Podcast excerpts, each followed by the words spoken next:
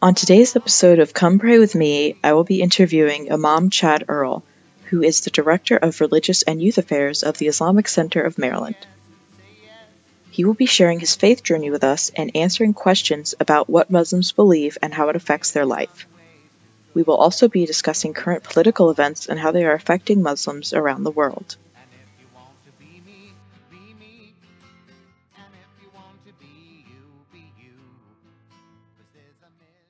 Assalamu alaikum, Imam Earl. Thank you so much for being on the show with us today. Alaikum salam. Uh, happy to be here. So, how long have you been practicing Islam, and in what ways has your faith affected your life? That's a wonderful question. Uh, I actually became Muslim in 1995. This Ramadan uh, will be my 26th Ramadan practicing.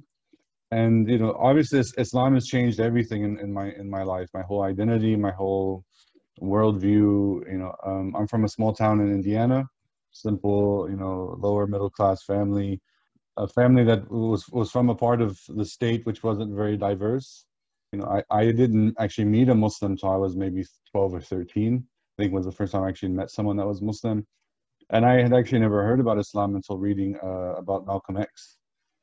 Did I understand that he was a Muslim and that there was this other religion called Islam that was practiced by millions of people around the world. So that was actually my my intro into the the topic, so to speak. But yeah, that changed. You know, my whole my whole life's changed. In my 20s, I went to Egypt uh, to learn Arabic and and study Islam um, more in depth, and that that took me on a longer journey. To finally, you know, studying Islam academically and and getting into this field of you know working in in, in the Muslim community as a religious leader.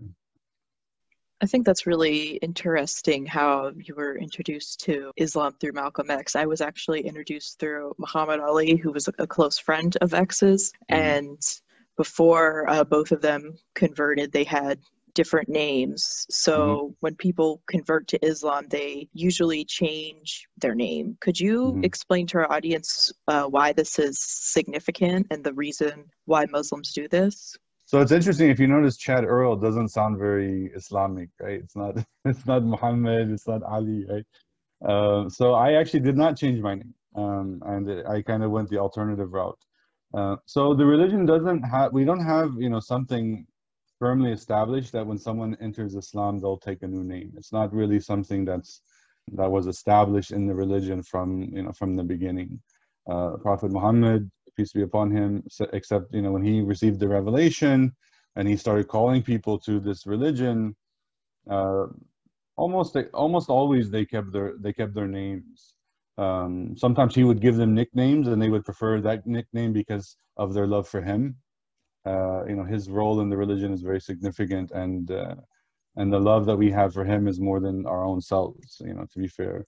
Uh, so when when he would give someone a nickname, they would just love that that, that was a nickname that he gave them, and they would be called that.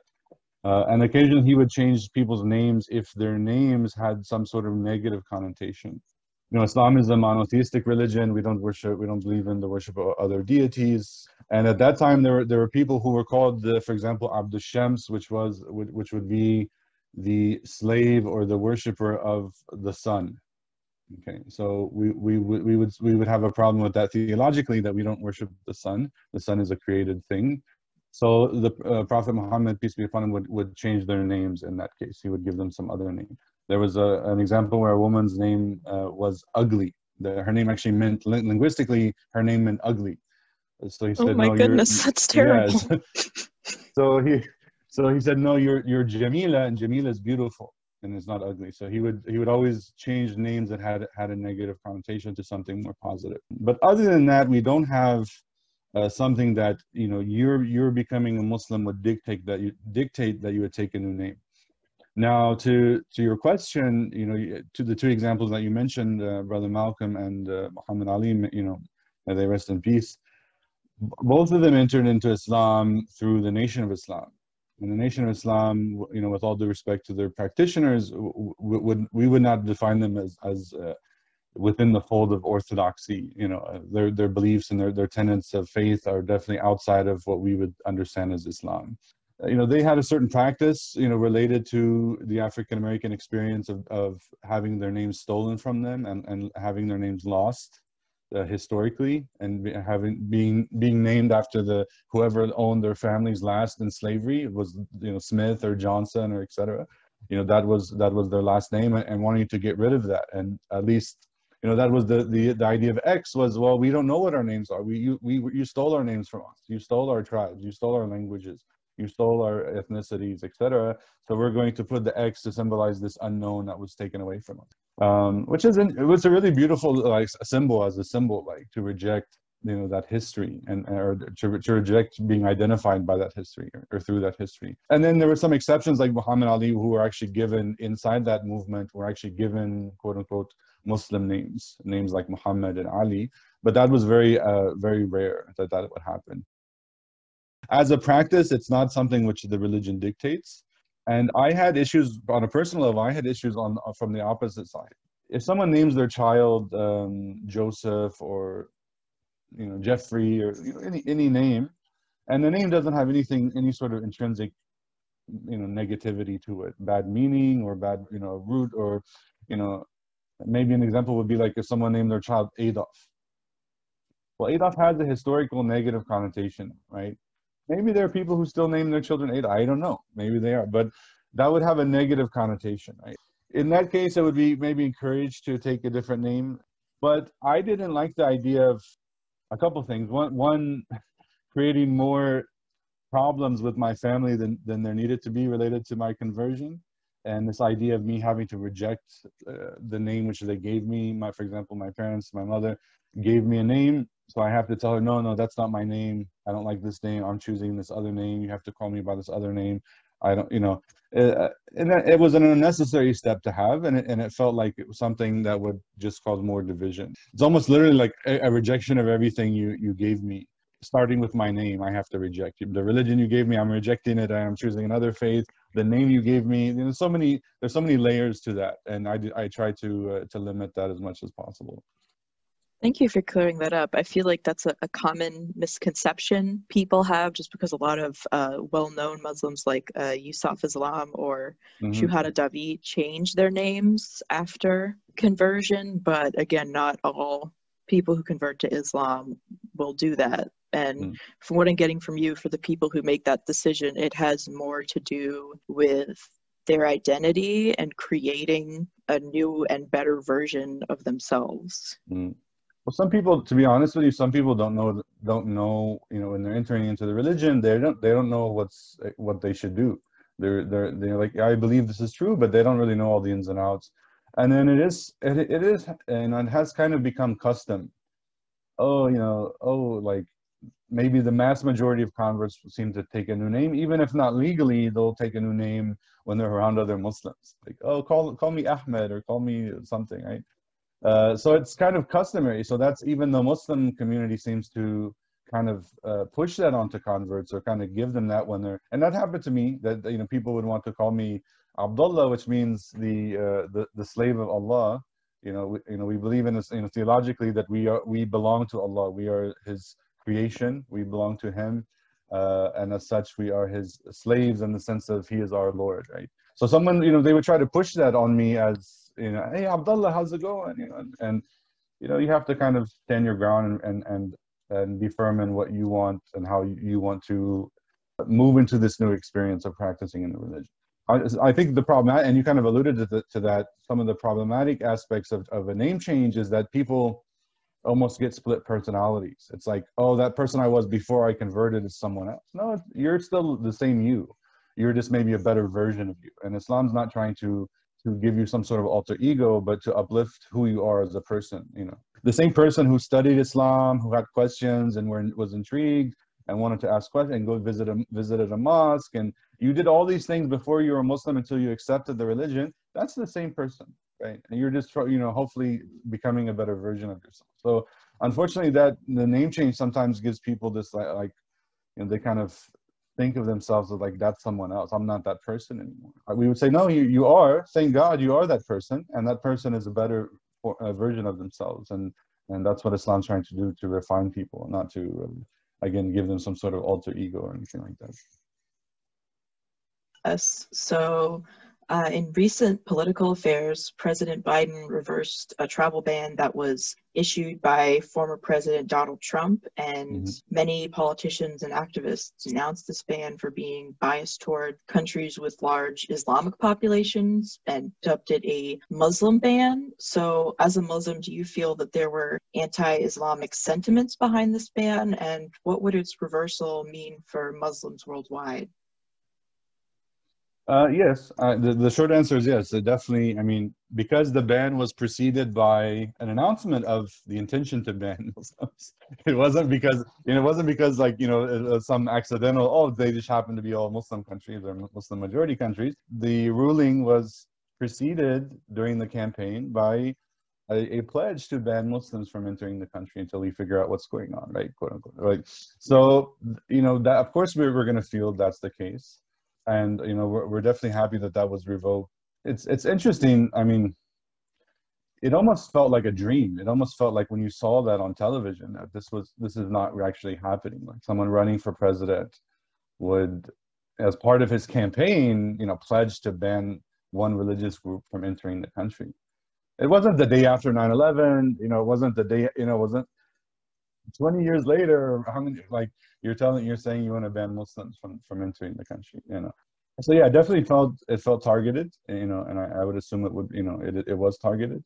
Uh, and, you know, God knows the, the hearts of, of people better than we do. But, but in terms of how we, how the Muslim, you know, the Muslim world or Muslims around the world will handle the news and how they will maybe even look at America as, as a country now and a place that they might want to go to study or, or come to you know to raise a family or, or things like that. I mean the reversal definitely helped but it's still i think it's still going to be an open wound for a lot of people. There are many people from many different countries who actually literally stopped at the airports. They had their visas and they had the student visas and some of them had been doing like phds and masters and you know they would go home for for summer vacation and come back and they were denied entry. You know, there were some really interesting uh, and and sad stories that people were you know stopped from finishing their PhD and and you know a lot of them really important you know scientific fields. And and I think as a country I, I think it hurts us more than it than it does just those individuals because our leading scientists, our leading uh, mathematicians, are you know so many of them are, are, are immigrants. And you know that's not a bad thing. That's a good thing. That's one of the things that we're proud of as, as americans that we're able to to bring people in and, not only bring them in and benefit from their skills, but welcome them into the country as as new Americans, as part of this fabric of, of this nation. And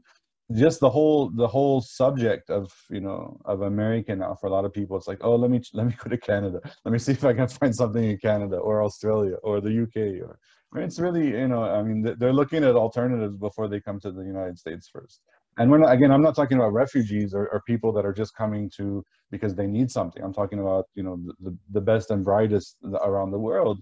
They used to come here to, to get their phds and to, to study medicine and to study, do these do this research. And that's that's a loss for us and our community as well.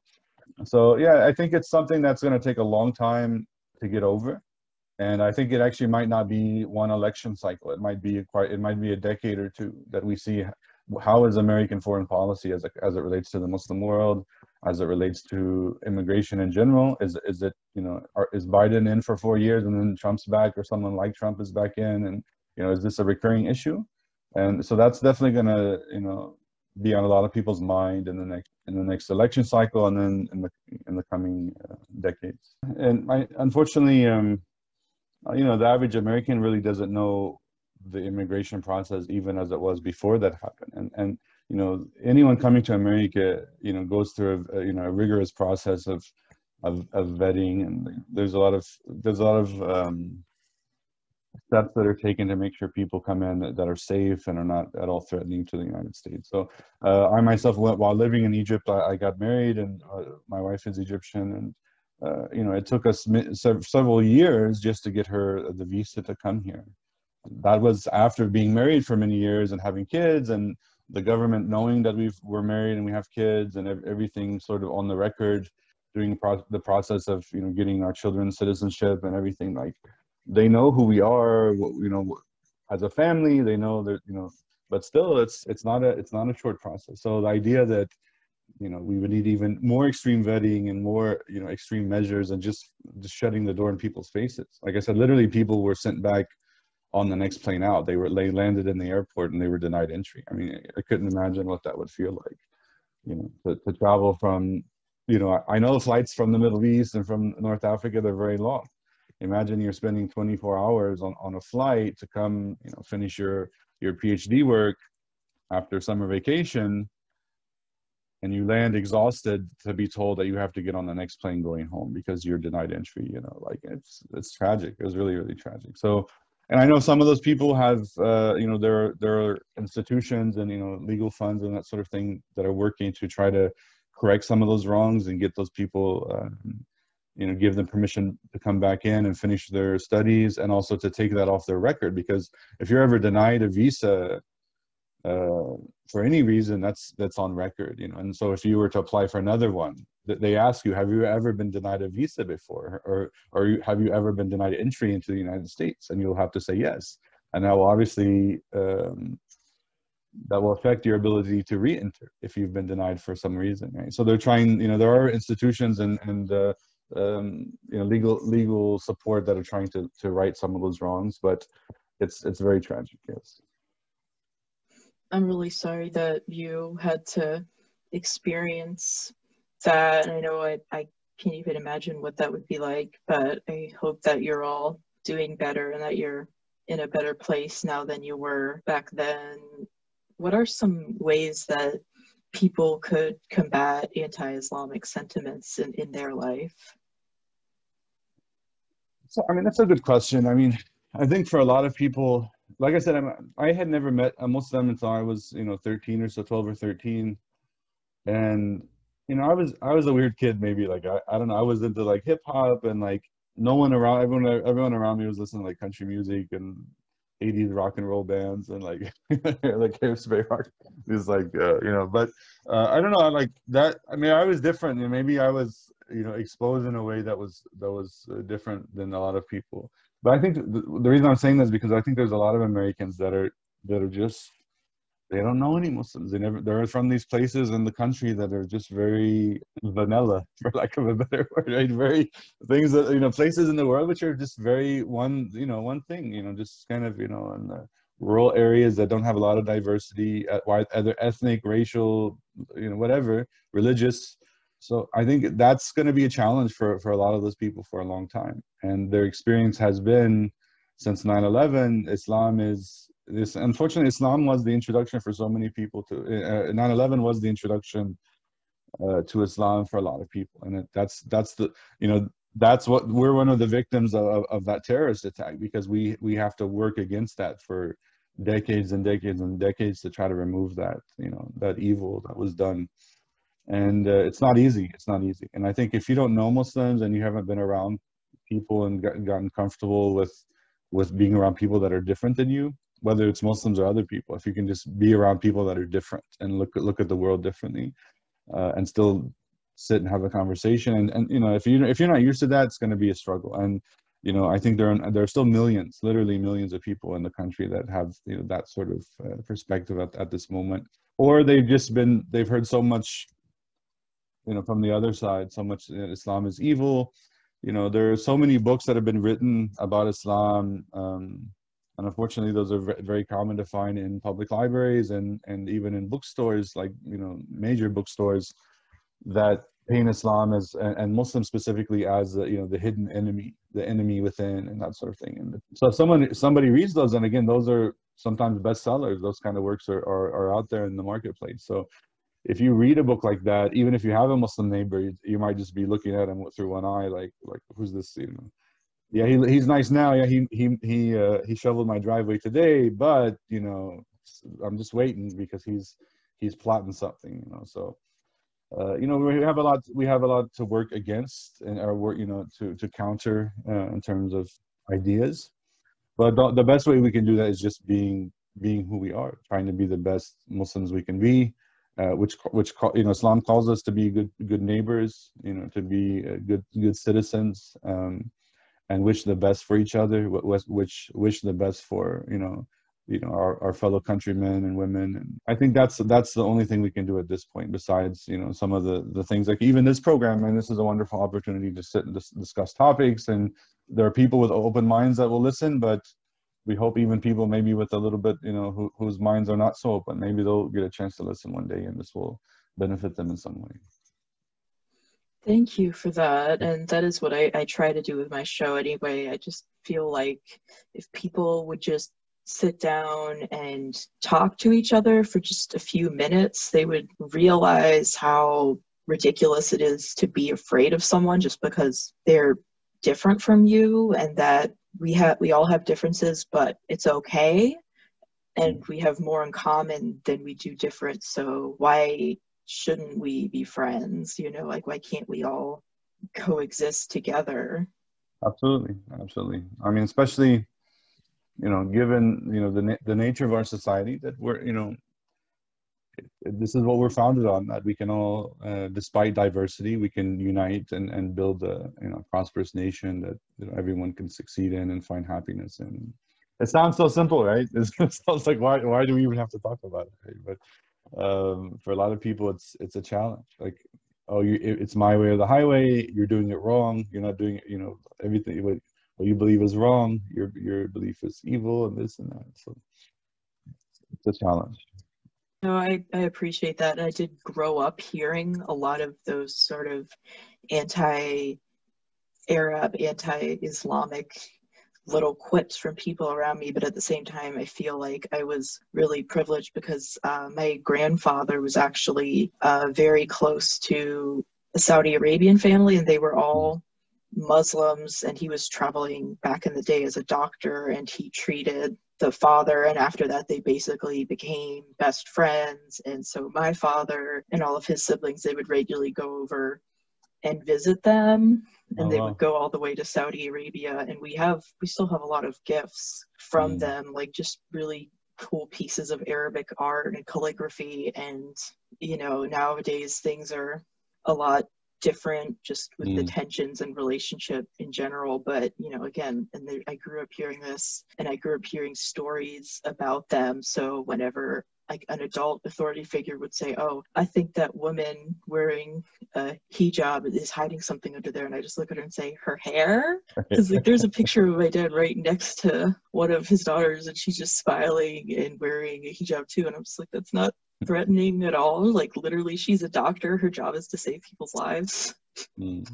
I mean, unfortunately, like I said, um, so many people will not have that experience of having having that sort of friendship and, and, and meeting someone from another part of the world and building such a friendship that you would go to their land and visit them there and i mean that's that's really beautiful i mean unfortunately that's very rare but you know i have friends it's interesting i had a friend uh, an old, old high school friend that we keep in touch on social media and you know, he reached out he's like hey what's going on are you still in egypt i'm like no i'm you know i've, I've been back for a few years now and he said, "Oh, okay. I'm, I'm planning to go once once uh, you know travel restrictions let up and it's safe to travel. I want to take my son. His son's you know around 12 years old. He said, I want to take my son to Egypt and visit visit the sites there. I'm really excited, and I was hoping you'd be there when we got there. And I said, well, just let me know when you want to plan it and everything, and I'll I'll, I'll do what I can from my side to make your trip you know the, as enjoyable as possible. But th- you have those experiences when you have you know friendships that that mean something and those connections. You know, people want to you know uh, it encourages people to to bridge the gap, so to speak. You know, you, you, can go to a lot of places on vacation, and Egypt's one of them. But you know, maybe maybe knowing that I was there would and having that friend there and having that connection with someone there uh, would you know tip the scales. To, let's let's pick Egypt over uh, over Paris or something like that. You know? So uh, that's really important. But unfortunately, uh, as, again, so many people have will not have that experience. Um, maybe in the short term. I mean, you know, times are changing. Uh, even those places in, in the country are becoming more diverse. You know, rural America is becoming more diverse. Um, it's not uncommon to find uh, very small towns in, in middle America where there are significant Hispanic populations, or even you know West you know, East African like Somalian populations, and working in factories and and uh, different things like that. So, uh, you know, the times are changing, but you know, um, it takes something in, in the heart to want to to want to to be willing to say that this you know this relationship is valuable to make a connection with someone that's different than you and, and want to you know re, uh, retain that that friendship or build that friendship over time. You know it takes it takes a, a certain change of heart or not even a change of heart but it takes something that you know an, an engagement that comes from the heart to want to learn about other people. I hope more people will do that. I hope more, more people will make those kind of friendships. I hope so as, as well and I, I couldn't agree more with you on that one. And also I would I would definitely choose Egypt over France. I mean, literally these structures that are so impressive that you have a bunch of people saying, you know what, I think aliens made that. Mm-hmm. Like, no, I'm pretty sure those were Egyptians. It's like, I don't know, man. It's pretty impressive. Like, no one said that about the Eiffel Tower. Nobody said it was made by aliens. It, they can't compete. Plus, the French people don't don't put seasoning on food. We don't want to. You don't want to insult your French listeners. No, I'm sorry. I mean, the Muslim world, we the Muslim world, we have a you know we have an interesting history with the French people. You know, I've been to France uh, a few times, and uh, you know, there's a lot of beautiful things in their culture, but there's a lot of historical things that have have also soured the relationship between Absolutely, a lot of Muslims like the, the occupations you know. of uh, Morocco or uh, Algeria. Algeria, yeah. But at the end of the day, we're all we're you know these, these are the, you know the average French person that you know lived in a small town, raising his family, farming, or he, he didn't make the decisions you know a hundred years ago or two hundred years ago about what his government did and what his just like us you know. You know I, I met a lot of people in my time overseas that they occasionally would mix you know American for, foreign policy and Americans and and we had to remind them that they're not the same thing. You know the average American even though we live in a democracy and we do elect our leaders, we don't really have the kind of say that, that a lot of people think we do in terms of how foreign policy is is established and implemented. And but I also met a lot of people who are very nuanced and they understood that like, no, we like Americans, we just don't like American foreign policy. We don't like the wars and the bombings and this thing and this thing, but you're just one person and you're not re- responsible for all that. So, you know, we have to, we'll give the same respect to our that's a very good point, and that ties to my uh, next question. So, of course, there's the coronavirus, and people are quarantined and unable to travel. But an important part of Muslim life is the Hajj, or the mm-hmm. pilgrimage to Mecca. So, why is this pilgrimage so meaningful to practitioners of Islam, and what is it that they learn through the Hajj? So, that's a really beautiful question. I mean, I unfortunately have not made the Hajj yet, and and it was something um, last year, you know, before the pandemic, I was thinking maybe 2021, you know, um, you know, there's a financial cost to everything, but I was thinking hopefully maybe by 2021 I could finally uh, fulfill that requirement. Um, one of the reasons it's so significant is because it is the fifth of the five pillars. And for a lot of us, you know, we, we're able to get three out of four or three out of five or four out of five. And you know getting that last one it's just like it's one of those things that people dream about. Uh, and historically i mean we have to think about you know a lot of muslims i mean we, we live in we live in a world with history and we live in we live in societies and nations that have a, a lived experience with islam uh, for many centuries. And historically the hajj was a very significant um, endeavor. It was something that people would save up you know years and years of their lives. Maybe that was their you know life savings that they would spend to go to Hajj. And you know, if you're tra- traveling from someplace like India or Pakistan or from Morocco or from Senegal to to Mecca on on camel or, or by ship or it, it was a significant journey you know people would leave their homes uh, not necessarily expecting to return because you know people even people felt, felt ill and you know they were they, you know they boats would would sh- you know would sink uh, at sea, and it wasn't something that you were guaranteed to, to, to return from. You know, so it had that significance of undertaking this. You know, and again, solely as a form of worship to God, undertaking this once in a lifetime journey uh, to to visit His house. I mean, I mean, we don't believe God lives in in in the Kaaba, but we call we we call it the house. You know, the, we call the the mosque and places of worship houses of God. Mean, um, so you know taking you know taking you know taking on that responsibility just as a manifestation of our faith and love of our creator and and, and our faith in him and wanting to fulfill that uh, that that right and and and we believe you know theologically that that god is inviting you know the pilgrims are called the the guests the guest of God, you know. So it, it's it is this idea that you know we're being not just being commanded to make the Hajj, you know, like it's some sort of requirement, but that we're being invited, you know. And, and when we're able to fulfill that, we're only able to fulfill that because Allah brought us there, God brought us there, right? So it has that sort of spiritual connection as well. Um, but for a lot of people, it was such a it was such a big journey that it was, you know, it took on such a significance that people, the people that returned, you know, that, that oh, this man is a Haji, you know, he went to the Hajj. That was, you know, it's not something that everyone could do nowadays. You know, it's a little bit easier. You book your you book your first class ticket and you stay in your five star hotel and you, you have the open buffet and there's a lot of amenities you know that are provided for people and, during the pilgrimage. And that, those are not necessarily bad things. So we're not meant to uh, necessarily suffer to the point of you know harming ourselves during the journey but the journey itself had those sort of hardships you know built in but um but that you know again historically people had that connection oh this is the hajj i'm going to make the i'm saving up for the hajj um and and it was just this this spiritual connection of you know and if you think about mecca i mean mecca is a really interesting place you know geographically you know there's not much there uh, historically, you know, there weren't trees, there were, there's no rivers. There's one well, the Zamzam, which provides the fresh water for the for the the town, but it's a mountainous, extremely hot location. And you just think about, you know, people are going there from all around the world just for God. It's not for shopping. It's not for. It's just for this religious experience, right?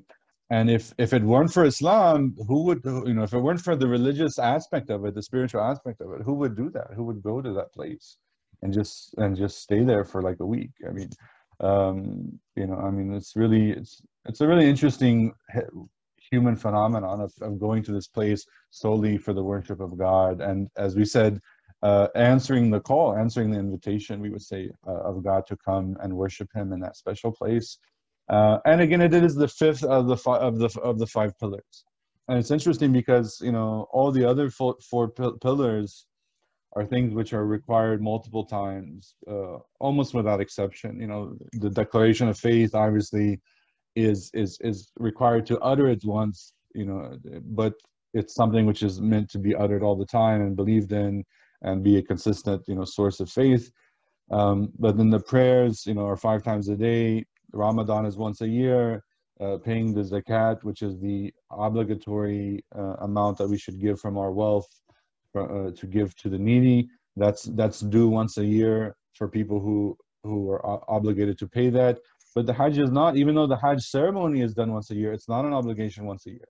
It's it's an it's an obligation for those who are able to do it even just once in their lifetime. I mean, for a lot of people, it is it is the once in a lifetime journey that they might make. And in terms of the sheer numbers, you know, I don't know how, how historical that is, but I think in terms of sheer numbers, most Muslims will not make the Hajj. And that's also why it's more sig- significant because you're like, you feel like you're, if you're able to do it, then you're one of those you know, chosen that, you know, some, someone who's been blessed with that opportunity. But, know, I did, I did the quick math, you know, I mean, if we say 1.5 billion Muslims, I've heard higher numbers, I've heard lower numbers. Um, and around 3 million people make the Hajj every year. Well, in a century, that's 300 million out of 1.5 billion. So there's still a minority of people that are making, that will be able to make the Hajj in their lifetime. So that it's, it is that, that from, for, from a spiritual perspective, it's this significant event, life-changing event that is only possible with God's permission. We, we don't believe that we, we, we actually have, uh, you know, theologically speaking, we don't believe that we have power to do anything except if Allah wills that this, like He gives us that power, so to speak, or He manifests that for us.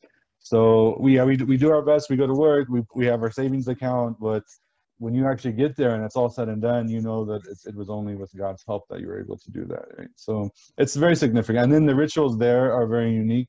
Uh, you know, walking around the Kaaba uh, that you've probably seen in videos is quite famous. The watching the pilgrims uh, circulate or uh, around around the Kaaba. Um, you know, and we have special prayers that are done there and special rituals that are done there. So it's a very unique from start start to end. It's a very very unique experience that we don't replicate in any way. Um, you know, those sort of rituals we are not replicated outside of the the Hajj itself. That's very true, and a lot of times it gets sort of depicted as being like a, a vacation or something, but it, it's not. It's a it's a serious no, it's a serious no. journey. it's not a big. I mean, if people take their vacation days maybe to go to Hajj, you know, in the West, they'll take days off to go to Hajj, but no, it's not a vacation. No. And you know, usually people when they before they go, they start walking. You know, they walk five kilometers a day.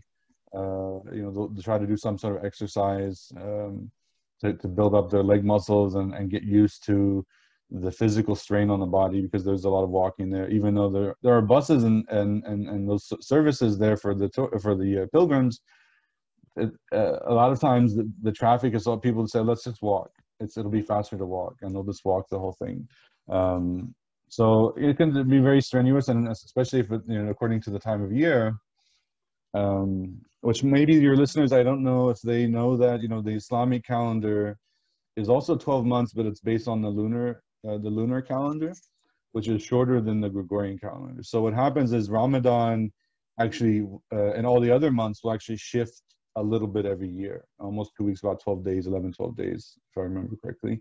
Um, but what, what happens is that goes year after year until Ramadan's not in the summer anymore. It's oh, it's actually in springtime, and then it's not in springtime anymore. It's in it's in the winter. And the Hajj, uh, the Hajj ritual, uh, uh the Hajj uh, ceremony or, or, experience is the same is the same way. Sometimes Hajj will be in the winter time, and sometimes Hajj will be in the summer. Like right now, it's kind of dead summer. So if someone's going now to the, the Hajj this year, uh, even with all the modern amenities that they have, it's still going to be a, a challenge. You're talking about 110, 120 degree heat, maybe more than that. Um, um, and walking, you know, miles a day sometimes, and it can be very difficult. And even just the stress, you know, there's certain, one of the rituals of Hajj is that, or the, the requirements of Hajj is that you don't get angry and you don't, and you keep a certain demeanor during the whole experience. So if you're, if you're sitting in traffic for five hours to go from point A to point B, which is only supposed to be a five minute drive, you just have to be very very calm with the whole thing you know. So it's a test you know it's a test uh, you know it's not a vacation in any, way.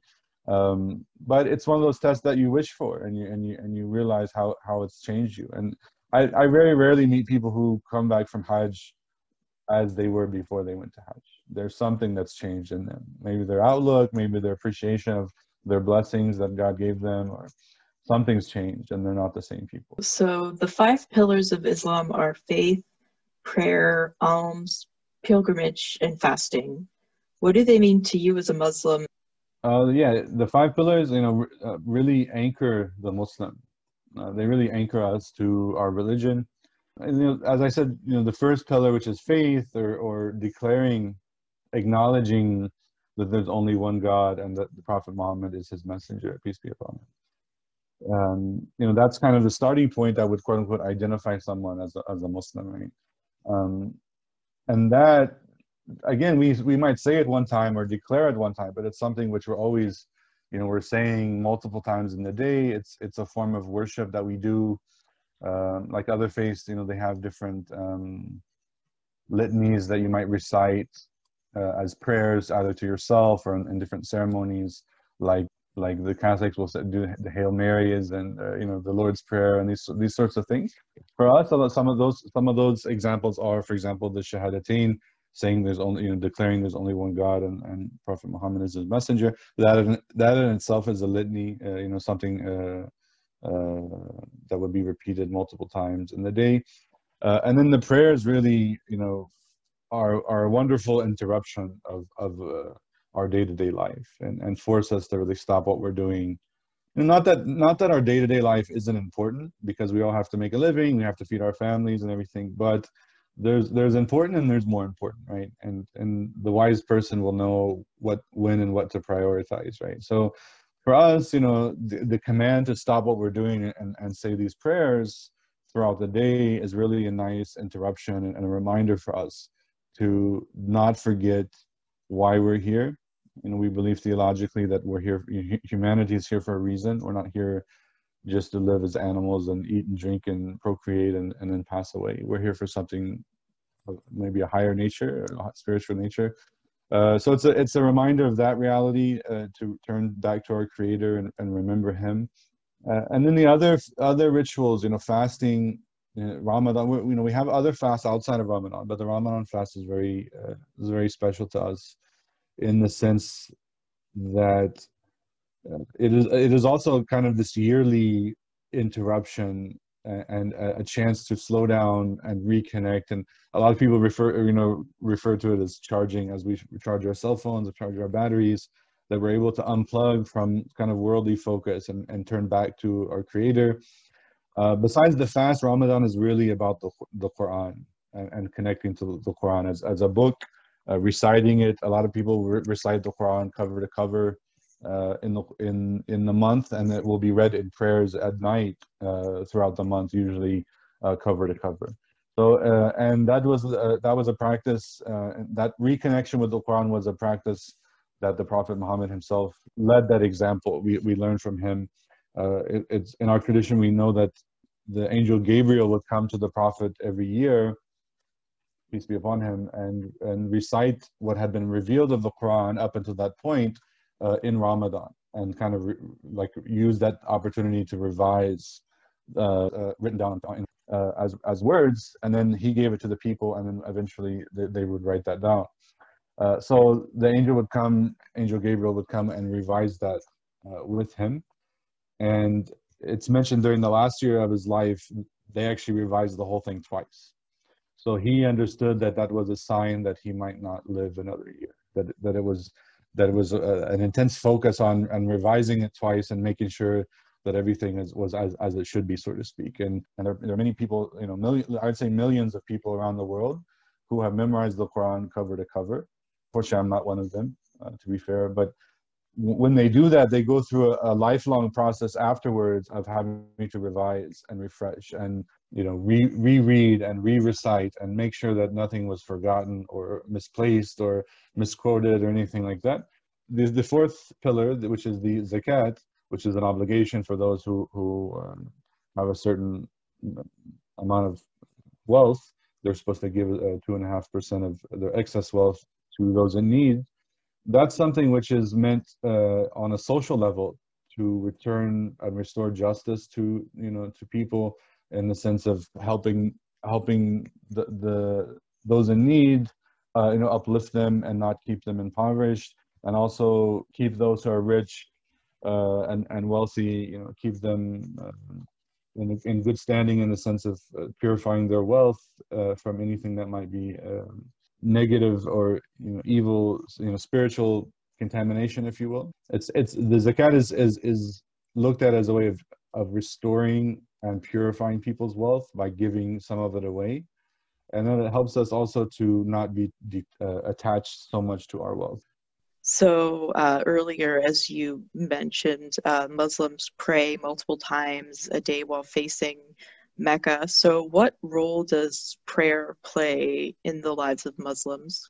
Prayer is everything. prayer, prayer is it is really the the identifying characteristic of, of quote unquote Muslim life or, or maybe observant life. I mean, you borrowing borrowing terms from maybe other faith traditions, you know, being observant and non-observant. You know, praying five times a day. I mean, th- those prayers. One, those prayers are uh, done in a certain form. There's a physical form. There's you know prerequisites to, to wash ahead of time, and as you said, we have to face face the direction of uh, the Kaaba in Mecca. Um, and then there's a physical standing and bowing and prostrating. Uh, but then there are other forms of prayer as well. You know, they're similar to other faith traditions where we just we talk in our hearts. We're kind of just talking to God. You know, sometimes we pray out loud. We, we make uh, you know supplication supplications out loud, which don't require any sort of movement. Maybe we raise our hands, uh, maybe similar to other faiths. Maybe we don't. Uh, but but prayer is really you know is meant to be our way of connecting to God. And uh, the idea for, for us, the idea that the five daily prayers would be a requirement is is, is a, you know one of God's ways of letting us know that we need we need that time with him. Like we need that spiritual time to like disconnect from the world and turn our attention back to him. So the, the, the idea that he would require that of us it's it's meant to be you know his way of uh, you know pulling his servants you know uh, back to him and then we're the ones who benefit we don't we don't actually believe from a theological perspective that we can benefit God if we worship Him, He benefits, or you know, if we disobey Him, we harm Him in some way. You know, not, we don't believe anything like that. So, uh, the, all the benefit for prayer is is for us. It's meant to help us remember what we've forgotten, and uh, which is the which is what we would call the ultimate truth. One of God's names in Arabic is Al-Haq, which is the truth, the ultimate truth uh, of everything in existence, and and Himself uh, alone.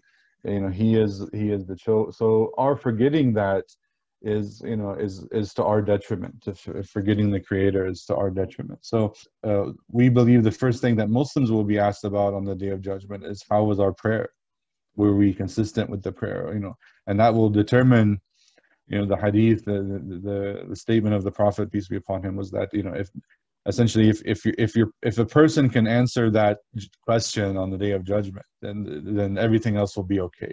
Everything will work itself out so to speak. Like like any other ritual it can sometimes you know be something which is is done with with without the heart's present uh, presence. You know the heart is distracted uh, the mind is distracted and it's almost like just a physical ritual that you're doing bowing and so it, it does require a certain uh, focus and and um, and awareness of, of the moment what you're doing you know who are you talking to right? Who are who are you communicating communicating with? Who are you praising? Who are you thanking? Um, so it does require that kind of effort on from the individual. You know we start with this with this with this expression which is one of the most you know misused expressions which is which is the expression allahu akbar. And this is a very uh, you know this this expression has gotten a bad rap due to its use you know with terrorism you know terrorists using this term when they when they do uh, terrorist attacks you know.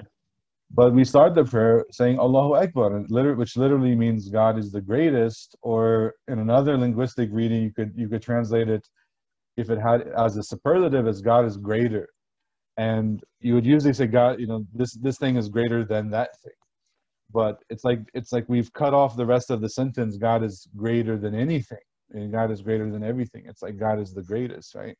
So, you know, some people have said when we when we start our prayer, we actually raise our hands up like this, and some people say, well, it's almost as if you've you've taken the world and split it apart and just you throw it up over your shoulders and say God is greater than that. You know, you just you just kind of forget it. It's like symbolic uh, abandonment of the world to focus on God, right? even the physical forms, the bowing and prostrating, that has a special place for a lot of people. You know, a lot of people when they get older and they're not able to physically get down, bend down, and prostrate, and they they wind up praying in in chairs. They'll sit in a chair and pray, and they really miss that ability to sit to prostrate and, and bow down. And it's like a really, it's like they lost something special, you know, that they had. I think you answered it very beautifully. Do you have any prayers you would like to share with our audience today?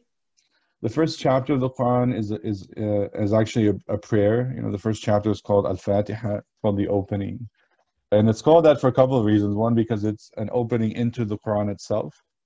The prayer itself is meant to pivot or supposed to give the reader a, a certain mindset in, in, in engaging in the Quran, even if they're non-Muslim. I mean, you know, if if we're being intellectually honest and, and, and, and saying that we seek after truth, you know we, we come to a religious text and we say okay if, if there's truth in here let me see it. If there's truth in here let me find it right?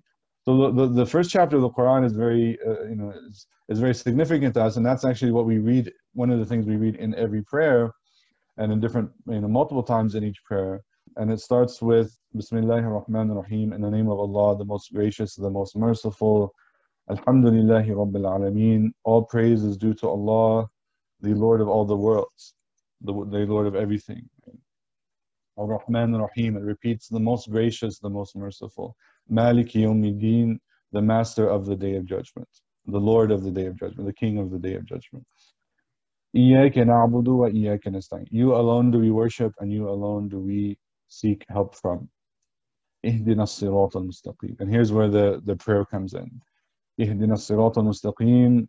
Guide us uh, to the straight path and the, the scholars of the Quran have said all the things that you might put in the middle there are actually applicable. You know, guide us to the straight path. That's applicable. Guide us by the straight path as it means back to you. صراط الذين أنعمت عليهم غير المغضوب عليهم ولا الضالين the, the path of those who have not earned your anger or have not earned your your wrath and not of those who have gone astray. So this is an acknowledgement of a couple things that that people people get lost and we don't want to be of those people. And there are people who uh, don't get lost as much as they reject. To, to give you know human examples and, and we don't like to compare god to to to his creation in that sense but you know if i were to tell you if i were to give you directions and then you were just to throw the directions out the window and go another another way it's that one it's disrespectful for me? Well why, why'd you ask me for directions? I give you directions right? but um it's also you know it's not that you that you got lost so to speak but that you rejected the directions right? Um it's it's a, it's a, it's it's a, a bit of there's a some sort of arrogance involved right? That you you had the directions and you just you you rejected them right? So uh, you know, we we acknowledge that that's the condition of a lot of humanity is that they get they find they find guidance and they reject it or they find faith and they reject it and they find or, the, or something happens to them that that they lose themselves in this worldly existence you know whatever whatever the case may be. And we pray that we're not of those uh, but of, of people who not only find the path find guidance but remain on guidance until we meet our creator to learn more about what Muslims believe, visit www.icomd.org. There you can attend online courses and even a Quran summer camp. Imam Earl has his own YouTube channel where he discusses his faith and current events. You can find it at ICM Religious Director Chad Earl.